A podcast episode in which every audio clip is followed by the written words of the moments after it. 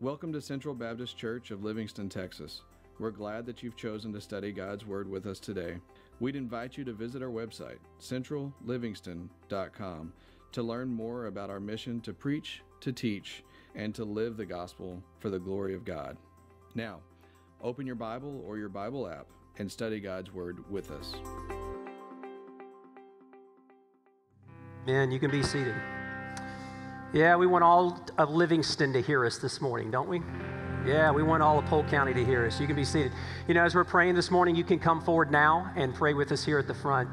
You know, we are in the midst of a 30 day prayer guide where we're praying the same things toward the same God as a church. And I hope you're participating along with myself and, and many in our church. Uh, many prayer guides have been picked up, so I'm grateful for that. Um, today, we come on October the 2nd. We're praying for financial um, stability. We're praying for God to move among us just financially. I want to read one verse. It comes out of your prayer guide today. It says this And God is able to make all grace abound to you, so that having all sufficiency in all things at all times, you may abound in every good work. Every good work. Let's pray together this morning. God, as we come to you today, we thank you for the ability, Lord, through music to sing about you. Uh, it, we, we, learn about you through your word. Um, you show us, God, who it is that you have revealed yourself to be. We get to sing back to you, Lord, the things that we know to be true about you that we find in your word. So thank you this morning. Father, you are with us. Your presence is here.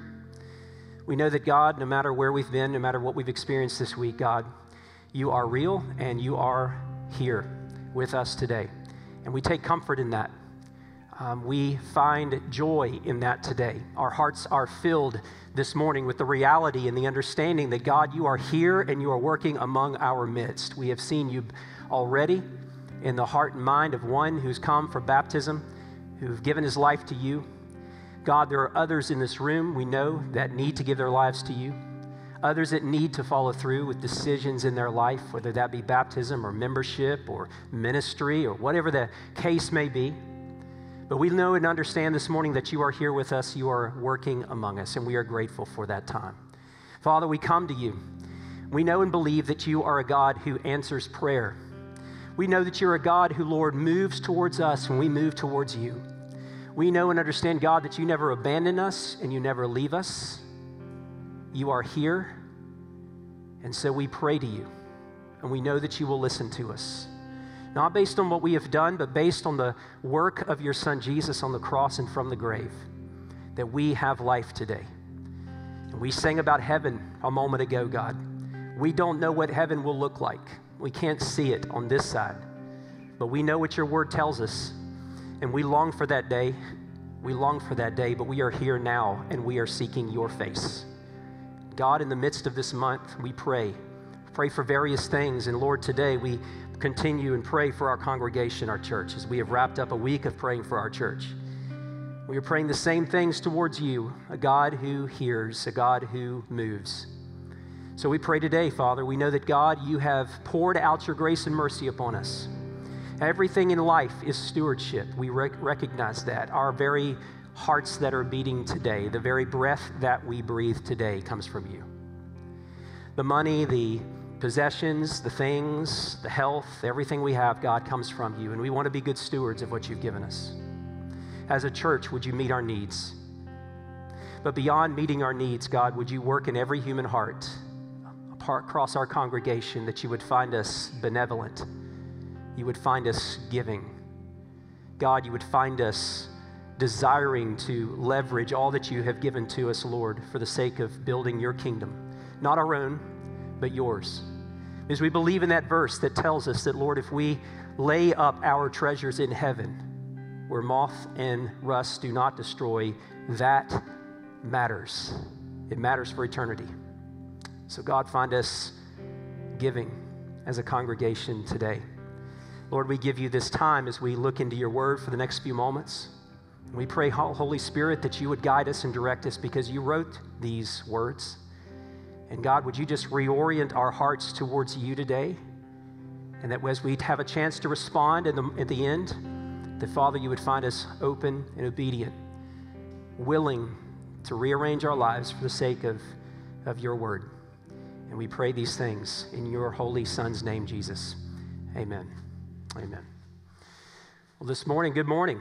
Again, it's good to see you again, once again.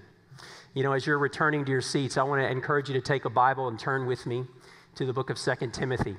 A few Sundays ago, we uh, began talking about various conversations we are having as a church on Sunday mornings. Um, I say conversations in the sense that, you know, what does God want to say to us as a church? And there are a lot of things God wants to say to us. He says things to us each and every week. But, you know, in particular, these last few Sundays, as I've been praying and asking God, God, what do you want for this church? And what do you want to say to us? What do you want to say to me? What do you want to say to us as a church? God's just been very clear in beginning to kind of reorient my heart, my life towards what He wants for us. So we've been thinking about and talking about kind of what does God want to say to us as a congregation. We come this morning to 2 Timothy chapter 3 in verses 16 and 17. I'm going to read those verses here in just a moment. Listen, everybody knows that when you have a, a boat, you tie it down, don't you? You anchor it. Uh, if you can't anchor it, if you're way out in the Gulf or several hundreds of feet down, you're not going to anchor your boat. But you're going to use that trolling motor. You're going to keep it kind of in the same vicinity that you are. Why do you have to use that trolling motor? Because if you do not use that trolling motor, you will do what? You will drift. You will wander off. Now, it's easy to understand that for when it comes to a small boat, because a small boat, especially if you're way offshore, you have no idea whether you're drifting, do you? If you have none of your instrumentation, you have none of that on your boat, and you're just sitting there on the horizon, bobbing up and down, way out in the Gulf of Mexico, and the you know, horizon does not have any land to it, you have no idea that you're drifting. You have no idea that you're moving. It's easy to understand that that is a you know, cause for disaster because eventually you're going to end up way away from where you intended to be. But when he comes to and understand larger vessels, it's even more so important, right? In other words, when you're coming in off the Gulf of Mexico and you're coming in right there in Galveston and you're making your way in, there are these large vessels oftentimes that are, that are there and they have cargo. Some of them have those big, huge uh, uh, cargo uh, tanks or, or cargo um, containers on them.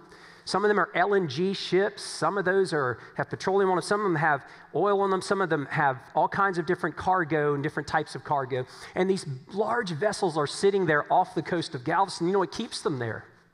What keeps them there are these large anchors that are anchored down to the bottom of the, the floor of the sea. That's important because, listen, if you don't have an anchor and if you're just sitting there and a captain just takes his hand off the wheel and the controls and then begins to go about his, his week, what's inevitably going to happen to that massive ship that has all of those containers that are on top of it? It's going to drift. It's going to maybe move into, the, into another ship or it's going to run itself aground. It's going to be a disaster in every respect. When Paul looks at the Apostle Paul here in 2 Timothy, he looks at young Timothy, who's a young pastor, he pours into this young pastor and he says, first and foremost, he says a lot of things to Timothy. But here in 2 Timothy, he says these words. He says, Listen, you need to, uh, to understand, Timothy, that you need to build your life. You need to be anchored to God's word. God's word. Look at it with me there in 2 Timothy. We're going to begin reading in just those two verses. Let me read it for us, and then we're going to come back and talk about it. Let me get there. 360, there I am. It tells us this All scripture is breathed out by God and is profitable for teaching, for reproof, for correction, and for training in righteousness, that the man of God may be complete, equipped for every good work.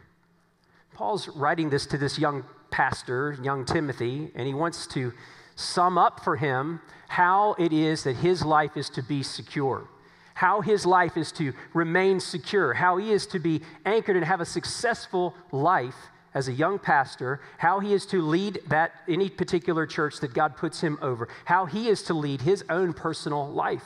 And so he says these variety of different things to him, but he's summarizing here saying, listen, you need to have this foundation in your life. Everything you believe, everything you preach, everything you teach needs to be done in light of God's word.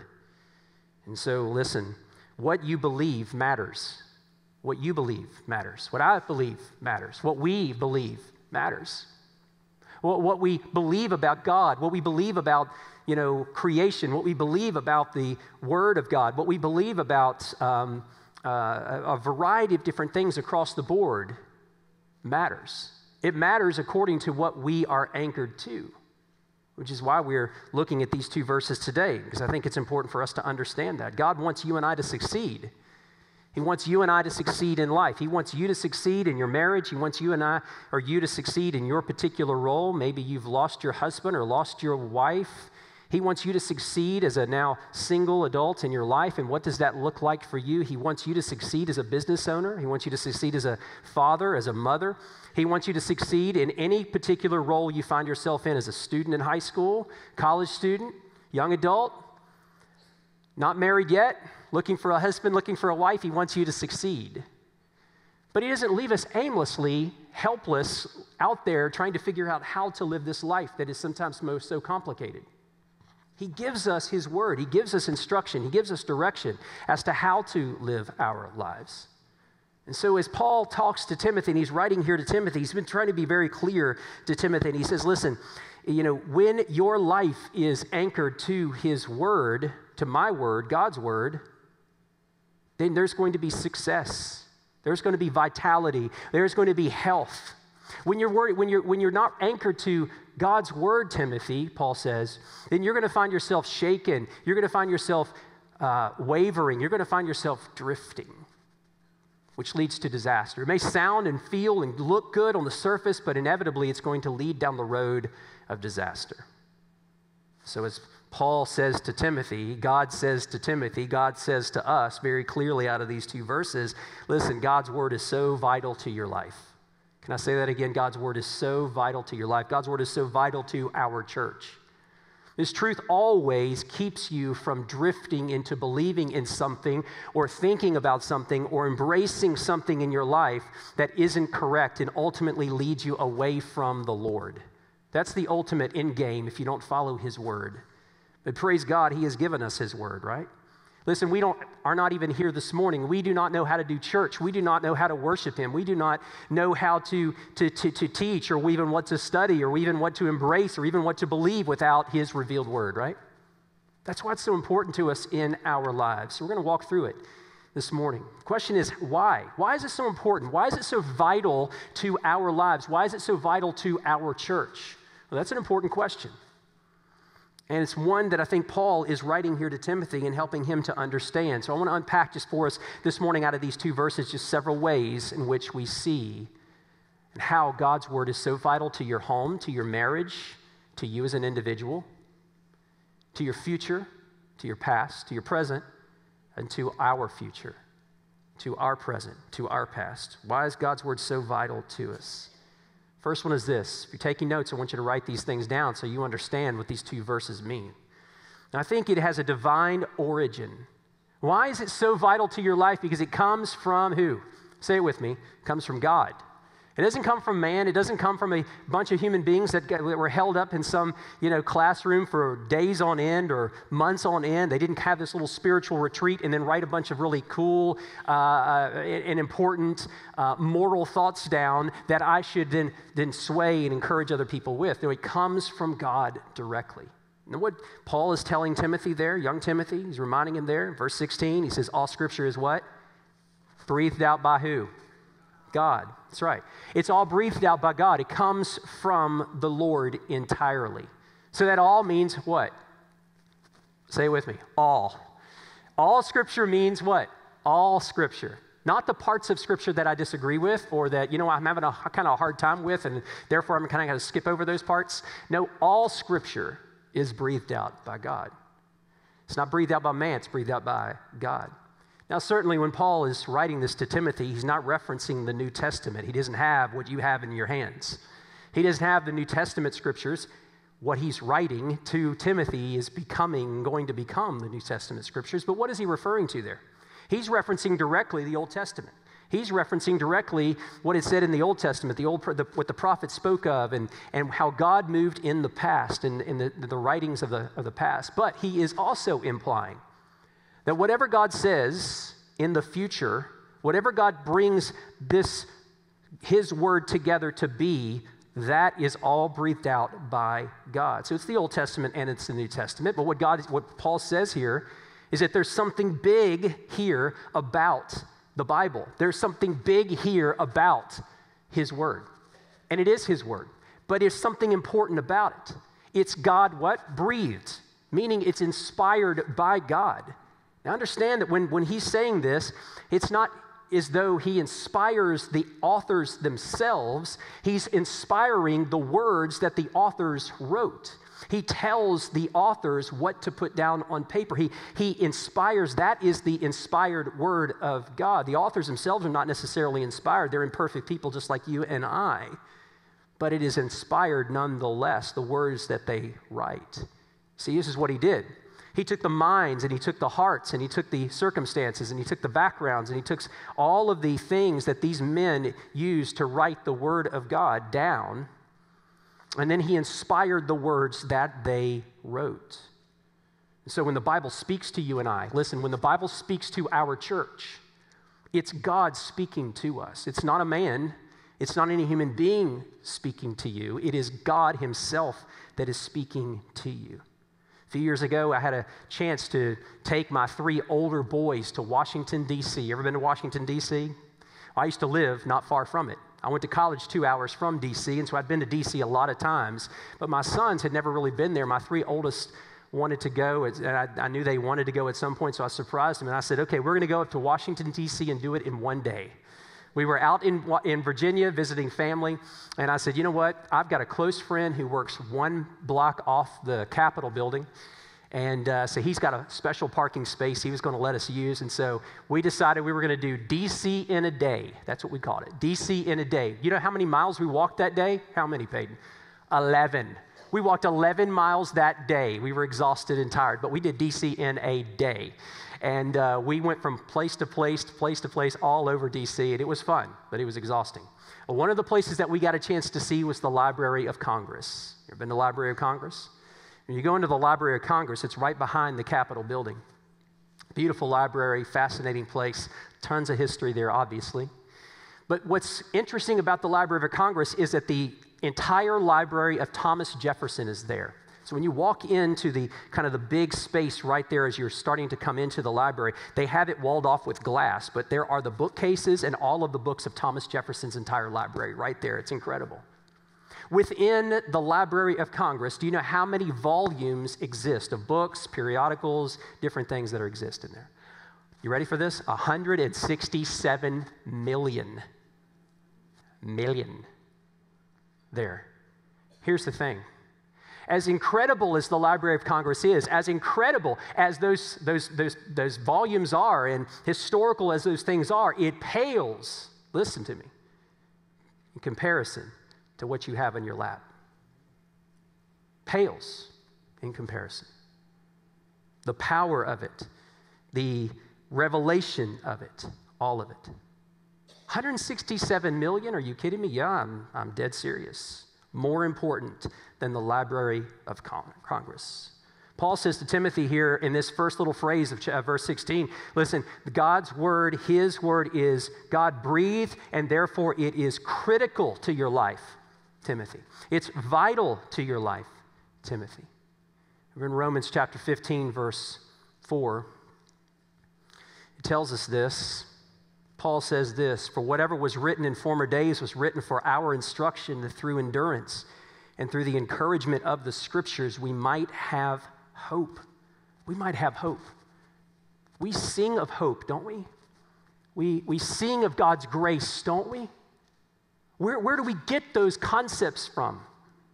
We get them from the Word of God. If it doesn't exist, we have no understanding of God's grace.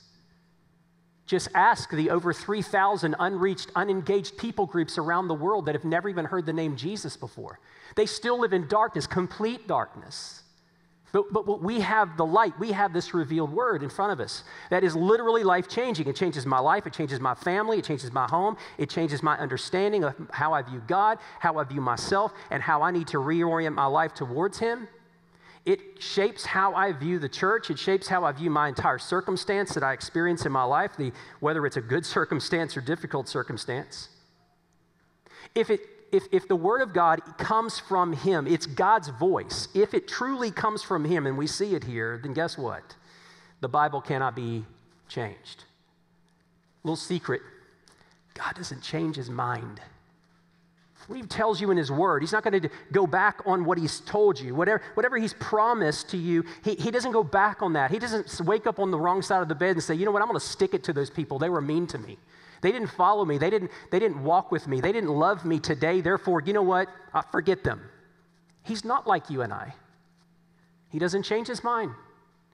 He doesn't change, and the word of God cannot be changed. You know, I can't get 100 years from now and someone sits down with this and says, you know what, I don't like what that says in that verse. I'm going to change what it means. No, we don't have that privilege because it comes from God, and God doesn't change what He wants to say. I'll tell you something else it never contradicts itself.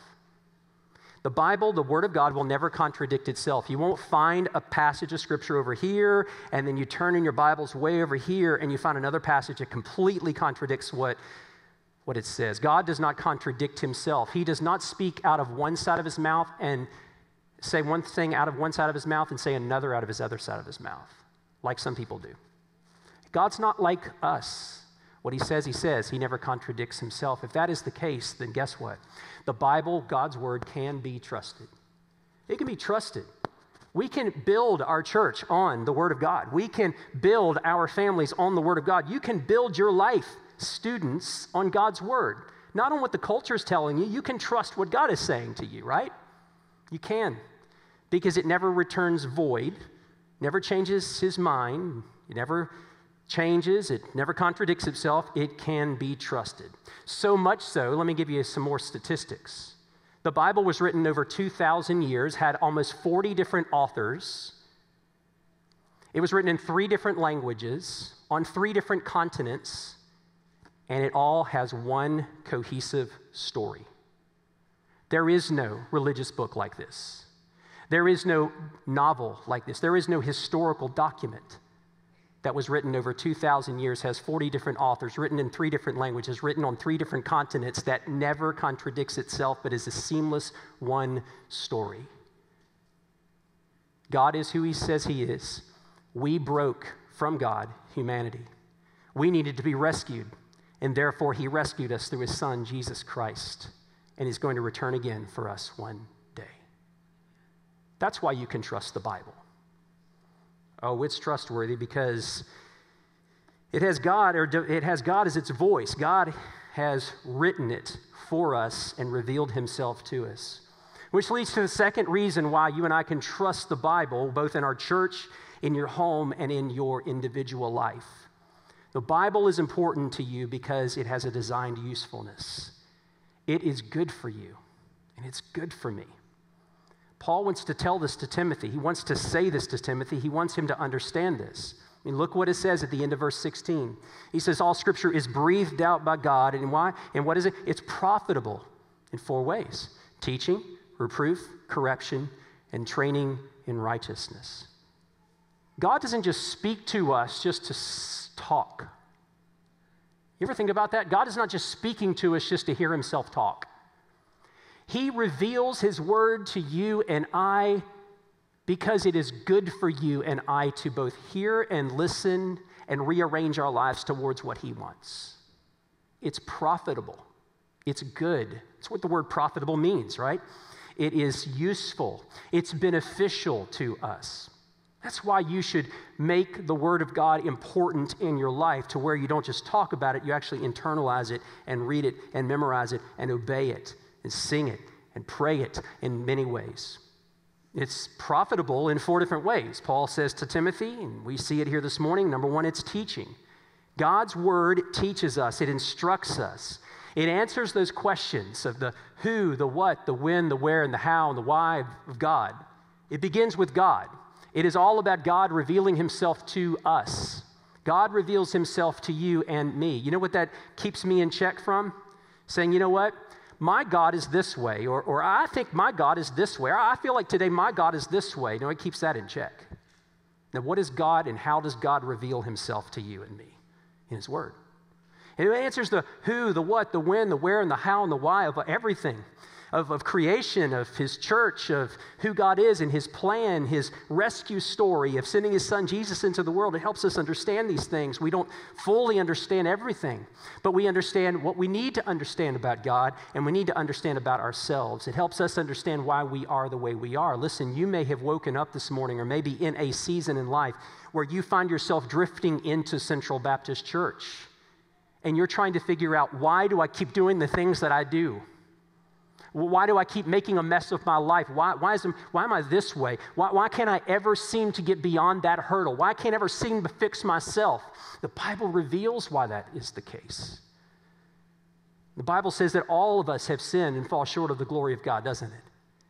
It tells us that the wages of our sin is death. It tells us that the reason why I sin is because I'm broken because inside of me, I have this desire to rebel against all authority in my life, meaning beginning with God. And therefore, I am a slave to sin.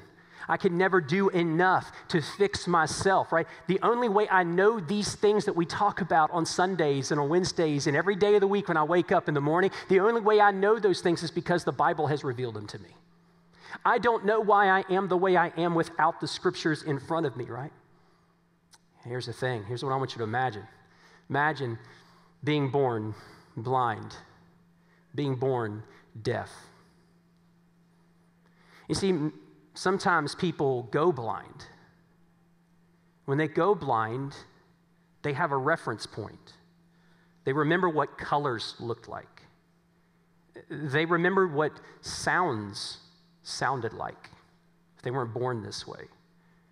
But, but, but imagine being born without any senses the ability to taste, the, the ability to hear, the ability to see. You don't know what a sun looks like. You don't know what the sunrise looks like. You don't know what the color red looks like or blue looks like. You, you don't know what the sound of any person's voice sounds like. You can't even hear your own voice speak.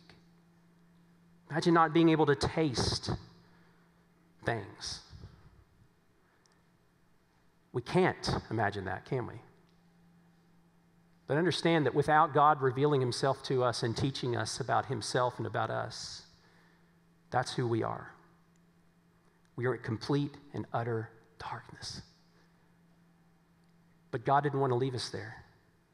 So he, he brings his word into our life. He speaks into our life. We gain an understanding about Himself. We gain an understanding about meaning and purpose and life. We gain an understanding about our humanity and why humanity is the way it is. We have an understanding, we gain an understanding about creation and understand why God created and how He created in many ways these kinds of things and what we see and what we hear and what we taste and what we smell. Right? When we can interpret our past. I mean, how many of us have failed in our past? How many of us have made a mess and a wreck of our lives in our past? How many have made, made major mistakes that we can't take back in our past? He, God's word helps us to reconcile that, to work through that. He makes sense of himself and gives us this understanding of his presence in the present, but he gives us hope in the future. He does that through his word. He helps us understand these things. Now, listen, God's word teaches us in a formal setting like this. God has a unique word for each of us every single Sunday. He has a word for you in your Bible study classes. He has a word for you specifically in whenever you open your Bibles this afternoon or tomorrow morning over a, a, a cup of coffee. He has a distinct word for you. Sometimes it comes in formal settings. Sometimes, however, it comes in informal settings. The fact of the matter is, the Word of God teaches. It's one of its purposes is that it teaches. How is it profitable to us? It teaches us. It's at the heart of who we want to be here at Central. It's at the heart of all of our decision making, our ministries, our future, our past, our present. It we want it to be, we want to be rooted in all of it, right? The Word of God. Paul says to the church in Ephesus, and I want you to listen to these words because he says this to this group of religious leaders who were part of the church in Ephesus. Back in Acts chapter 20, we looked at this weeks ago. Acts chapter 20, verse 20, he says, he's defending his own ministry to them, and this is what he says How I did not shrink from declaring to you anything that was profitable in teaching you in public and from house to house. You see, the teaching ministry of God's word comes in more formal settings, it also comes house to house. When you're sitting there across the table from another sister or brother in Christ over a cup of coffee and you're discussing life, you're discussing a big decision in your life, and that other brother and sister gives you wise and godly counsel. That's how God's word is being used to teach you, or you're teaching someone else. But it also comes in formal settings such as this. It comes when you, as a parent, sit down with your child who's going through a difficult season and you open the scriptures or you point them back to the Lord. You talk about it as you go, but it also comes in formalized seasons. It is profitable for teaching. Here's a second reason that Paul says to Timothy it's profitable. It's profitable for reproof. Maybe that's what your translation says. Maybe it says rebuke. God's word rebukes us, right? At times. That's not pleasant. We understand, the Bible says in Isaiah 53 6, it says that all we like sheep have what? Gone astray. Yeah, we know we've gone astray. All we like sheep have gone astray. All of us have turned to our own way. That's what sheep do, don't they? They drift off, they wander off. It happens to all of us. Isaiah 53 6 helps us understand the reason why we needed a shepherd, Jesus, to come into the world to shepherd us, to bring us back to the Father, to bring us back to the Lord. What the Bible does is it reproofs us, it rebukes us. it, it is a tool to bring us and understand how to, to bring us back to our first love, and that's the Lord in our life. It's a really good thing. It's a really good thing when I'm, my toes are stepped on. Amen. I mean, here's the thing. Let me put it to you this way. If you were in a car and you were driving, and man, you're joyriding, and you're listening to your, your music, and you just got the windows down, you know, it's a cool October now day here in East Texas, cool mornings, at least this week. Low humidity, and you got the windows down, and you're just driving. But what you don't know is that about one mile away, there's a bridge out. And you're just, man, you're just cruising. Let me ask you a question. Do you want someone to step in, get out in the road and go like this, and say, You're on the wrong road. You need to stop. The bridge is out. Do you want someone to do that? Or do you want someone not to get involved in your life? Leave me alone. I'm enjoying my song and I'm out here with my windows down. Get out of my way. I'm, I'm living my own life. I'm driving. Leave me alone. Do you want someone to step in and rebuke you and tell you to stop or to get off the wrong road or to warn you about what the dangers that's around the corner? Yes, we do, don't we? Listen, that's what the Bible does in our life, and sometimes it steps on into our life and helps us to, to get to, to move back towards God. Spiritually, we drift in, in, in my way two different ways. We drift broadly when someone maybe speaks into our life or teaches us in our life that really sounds like 90% true and accurate. Or maybe it's 95% right or 95% true and accurate, and then th- th- there's that 1% or that 5% that's wrong. And next thing you know, once I've listened to this person who's is 95 or 99% right or 98% right based on what the Bible says, and I've listened to that 2%, 2%, 2%, guess what's happening? It's building up and it's shaping my mind, it's shaping my thought, it's shaping my understanding of God that might not be right, it's shaping my understanding of my circumstances that may not be right. And inevitably, we find ourselves spiritually drifting. That's broadly speaking how sometimes we get off track. Specifically, though, sometimes we just choose to not to follow God's word. And we're just like, nope, I like how my life is. I, I, I, like this relationship that I'm involved in, even though it's not what God wants and how He, you know, it's not what God says. It's, I, I like it. My, my heart's telling me this thing, and I'm going to follow my heart. But don't you want someone to step into your life to warn you about the possibilities or the potential of where that relationship will go, there might be that bridge that's out, that it's not God's will. And when we don't follow God's will, it leads to destruction. Don't you want someone to step into your life in that space? Maybe not in the moment, but we certainly want to follow God's will that leads to success and blessing. This is what God's word does it exposes our sin we understand that. It exposes when we're off track, it exposes when we're wrong. We need that in our lives. We need God to speak into our, our lives and help us to understand that it's wrong. Hebrews 4:12 for the word of God is living and active. It's sharper than any two-edged sword, very sharp at times piercing to the division of soul and of spirit and joints and marrow and discerning the thoughts and the intentions of the heart gets really, really, really, really close to us. It's what God's word does. It gets really, as we said back in Virginia, it cuts really close to the corn, which means it kind of steps on my emotions, my feelings, my, my, my world a little bit too much sometimes. But we want that. God's word brings clarity to us. It, it brings clarity when I'm deviating from God's will. So it's for reproof and rebuke. Paul says to Timothy, listen, not only is it for teaching, for rebuke and re- reproof, but it also is for correction. It's the one place where we understand that God brings us back to Him. That word correction simply means to set right or to set up straight and restore something to its proper condition. Like, don't we want to be restored to our proper condition? Don't want to be the, the church that God loves, the church that God blesses, the church that God anoints? Don't we want to be that church that God says, yes, they're following me, they're pursuing me, they're coming, uh, and, and they want what I want, not what they want. They're not all about themselves anymore, they want what I want. Don't we want to be that kind of church? I love what the Word of God says. I am so glad that God doesn't just rebuke me, rebuke, rebuke, rebuke. You're wrong, you're wrong, you're wrong, you're wrong, you're wrong. But He says, no, there's a better way. If you just go this way, things will work out well for you. If you just build your marriage this way instead of the way you want to do it, things will go well for you. I will bless you. You may not see it immediately, but you will see it in longevity over the course of your marriage. Oh, there's always a better way. God's word always brings us back. It always corrects us. He brings us to the point back to God's way. And what an encouraging thing to be reminded of. Psalm 119 says this, these few verses about young men. Listen, take note, young men in the room. You decide how, how, when you're young or when you're older in the room. I'm not going to decide that for you, but listen what it says. Psalm 119, verse 9 says, How can a young man keep his way pure?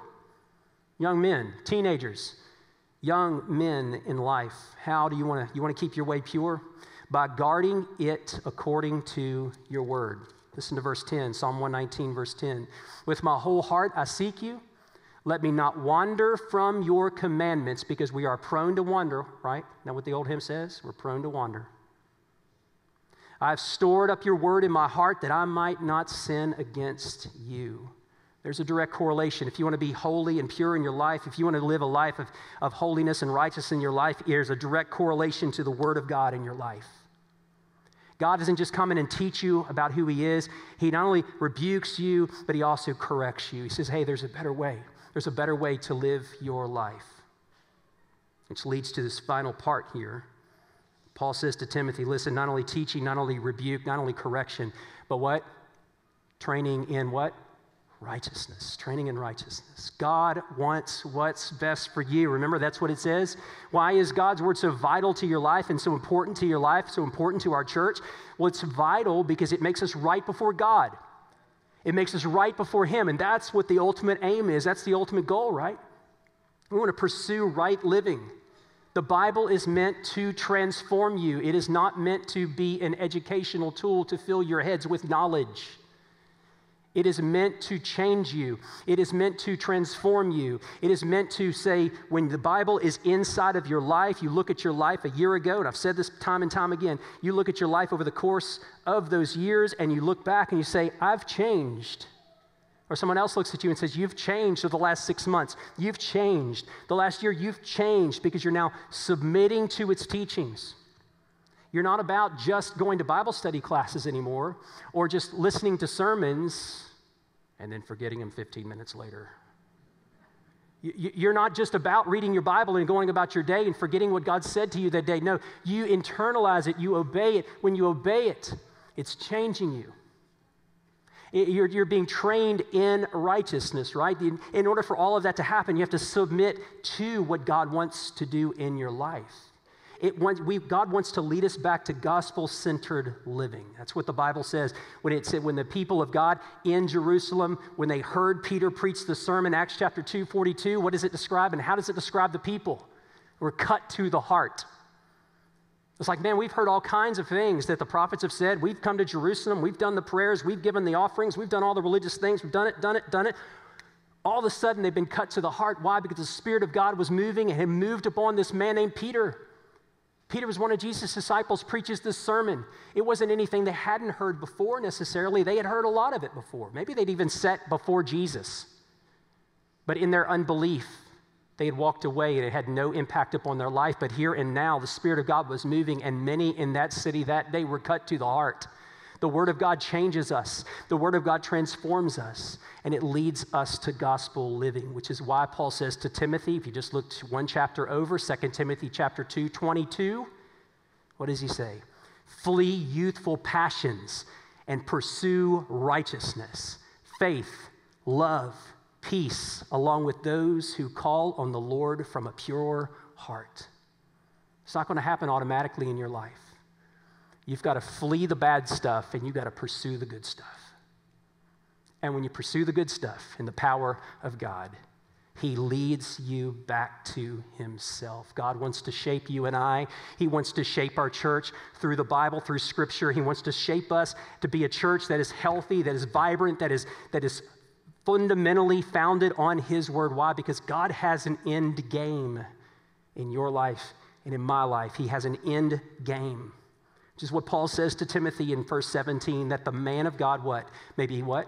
Complete, lacking, or equipped for every good work. It's a really good thing. It's a really encouraging thing God wants to do in my life. He has an end result. For Timothy, it was to be a, a man of God, a pastor, a young pastor. For all of us, God wants to remake and shape our lives. But it's only going to happen when we change and move from man centered living to a, a, life of living all in for Jesus Christ. In other words, if I come to you and I ask you, hey, what does it take for a person to go to heaven? What would be your opinion? What would be your statement? I've asked that question from many, many people in many, many communities, in many, many countries. What do you think it takes for a person to go to heaven? Some people would say, well, this or that. Some people would say, well, if I can be a really good dad, a really good person, try to be the best parent I can be, good person, man I can be, woman I can be, I try to do my best. Some people just say, I don't know. Some people say, well, I don't even believe in a heaven. We all have an answer to that question. But if it's anything apart from believing in the, the finished work of Jesus Christ, then it's all man centered and it's not centered on God's work at all. I have to go to a place to where I'm all in for Jesus Christ in order for then God to do this work in my life through His Word, that the man of God may be complete, equipped for every good work. God wants to do something in our lives. God wants to do something in your life. He wants to do something in your group. He wants to do something in our church, in your family, and He wants to do this work, but He can't do this work if those boundaries are up, if He's sharing His glory with you if he's sharing his work with you. He doesn't want to share it with you, he shares it with no one, he only shares it with himself. And we submit and we surrender to his plan of action, his work in our lives. That word complete means to be capable, to be proficient. God's demands upon our lives, being holy and pure and righteous, are met not with your wisdom. They're not met with my wisdom. They're met with God's wisdom, God's knowledge, and His power to meet those demands upon your life. So if He says to you, you be righteous, He's not banking on the fact that you're going to make yourself righteous. He's banking on the fact that I've already made and done the work. Therefore, all you need to do is by faith believe and trust and surrender to the work that's already been done, and I'll make you righteous and declare you righteous. That's how it works. But He wants to make us complete, lacking in nothing, equipped for every good work. And so the pathway to meet those demands makes you complete, rests on your willingness to allow the Spirit of God to make you complete for every good work. We love our Friday night lights, don't we? Everybody said amen. We love our Saturday afternoon college football games, don't we? We love our Sunday afternoons if you follow the NFL, Sunday night, Monday night, whatever it is. The fascinating part about that sport, football, it's like any other sport, but I'll just camp out on football, is that long before you get to the Friday nights, long before you get to the Saturday afternoons, long before you get to the Sunday afternoon NFL watching games, there is what is called training camp. There's training camp for high schoolers, there's training camp for college, training camp for NFL. All you coaches in the room and all you former coaches in the room will know this and understand this. Many of you don't know this. But you may not be aware, but NFL players and college players, they come back. And there is a time at the beginning of every camp where they work on what's called fundamentals. I mean, you got to work on footwork, pad level, and working on angles, working on eyes. Where are your eyes? Are they looking at the ground? Are they looking up? All kinds of little nuances to understanding football. And listen, here's the thing in the NFL to college to high school, all the way down the line, before they can get to opening up that playbook, they don't just start on day one and all of a sudden the playbook's opened up. We're running all kinds of plays. No, for the first few days, they're working on, you know, footwork. Linemen are working on keeping those heels out, keeping those, those, those feet apart. All that, listen, for a game for a game. But what God brings us to is life. He brings us to church. He brings us to the power of what He wants to do here on earth for eternity. We're talking eternity here, folks. God's Word is so vital to your life. So, how does God's Word become vital to your life? I think on several levels. I think it comes in the form of individual one on one. What is your Bible reading plan in your life? What is your plan to get the Bible and intake and bring it into your life? Are you reading it? We have a Bible reading plan that we use here at our church this year that you can read and use and follow along with. Are you memorizing verses of Scripture? Are you at times memorizing important verses of Scripture? Here's something that I would encourage you to do. If you're going through a difficult season, you need to find those verses of Scripture that speak to that difficult season. Maybe you're trying to break this sinful habit in your life. Take those verses, write them on little cards, and memorize them. Keep them before you all the time in your truck, in your car, in your kitchen, wherever you are, and just keep internalizing God's Word. What is your plan individually to get God's Word into your life? What's your plan as a group? In our Bible study classes on Sunday mornings and throughout the week, our discipleship classes. What is your, what is your plan to be fed, to grow, to be in small groups, to talk about the Word of God in small group setting? And then, thirdly, on a third level, is worship. We need to make corporate worship a priority to us in our life. Why? Because God has a weekly word for us. God has a weekly word for us let me, let me give you two this way. There, there's a simple way to understand how I preach. I've been here now over a year. There's going to be every Sunday, there's going to be a main idea, a main takeaway that God's word wants to say to us every week. What is the main idea for today? God's word is vital to your life. You walk away with these two verses, and that's what these two verses are pointing to. God's word is vital to my life. A week ago, we understood that it was our mission, right? What was the main idea to take away that, that, from that sermon? It is leading people who are far from God to find, to live, and to share the life of Jesus. Three Sundays ago, we, pre, we looked at prayer. We looked at Matthew chapter 6. You remember what the takeaway was? It is prayer done right yields the right reward. That's what Jesus is teaching in that passage. God has a weekly word for every one of us, and we have to make that a priority in our life, both on an individual level, on a corporate level, in a small group, but then also corporately in a larger level in our worship services. And when we stay focused on what God wants to say to us, then we will be a people who are founded on His word. Which leads us here to the end, and that is this Where are you in your relationship to His word? Because He has spoken to you and I. And his offer to you and I, if you're not a follower of Jesus Christ, is to come and to give your life to him. God doesn't leave us without calling us to a response. So I want to ask you just to bow your heads and close your eyes this morning. Our worship team is going to come up and lead us into songs. We have a time of response here at the end of our service, a time to respond to His word. God speaks to us. Now, how are we going to respond to Him? Maybe it is for you this morning as a Christian, you affirm it. Say, God, I want to follow your word. God, would you search my heart? Would you show me in any area, any way that I need to change in order to be back in line with your word? Maybe it is this morning you just need to surrender to His word in your life, meaning that you believe in Jesus Christ and He's your Savior and your Lord, but maybe you've drifted. Maybe you just need to say, God, I'm going to make your word now a priority in my home, in my life. It's going to be a priority now. Maybe God is saying to you this morning, you need to give your life to Jesus Christ. He loves you, He's waiting for you to come. Say yes to Him, surrender your life to Him is He is the Word made flesh that has dwelt among us. Maybe God is calling you to join our church, or maybe it is to be baptized. Maybe it is this morning to surrender to ministry. Maybe God's calling you in this room to be a pastor, or you're not sure yet if that is what God wants you to do, but you've been thinking about it. You need someone to pray with you or talk to you through that. Listen, there's no greater time than right now to say yes to Him when it comes to those things. So let me pray for us, and we're going to stand and sing, and then we're going to worship Him. You have the courage to come this morning. I'll be here at the front. We'll be here this morning to receive you, pray with you, talk to you about any matter.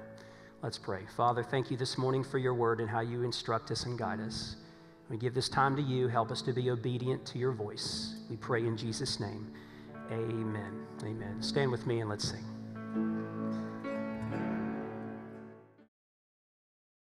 Thank you for tuning in to one of our services.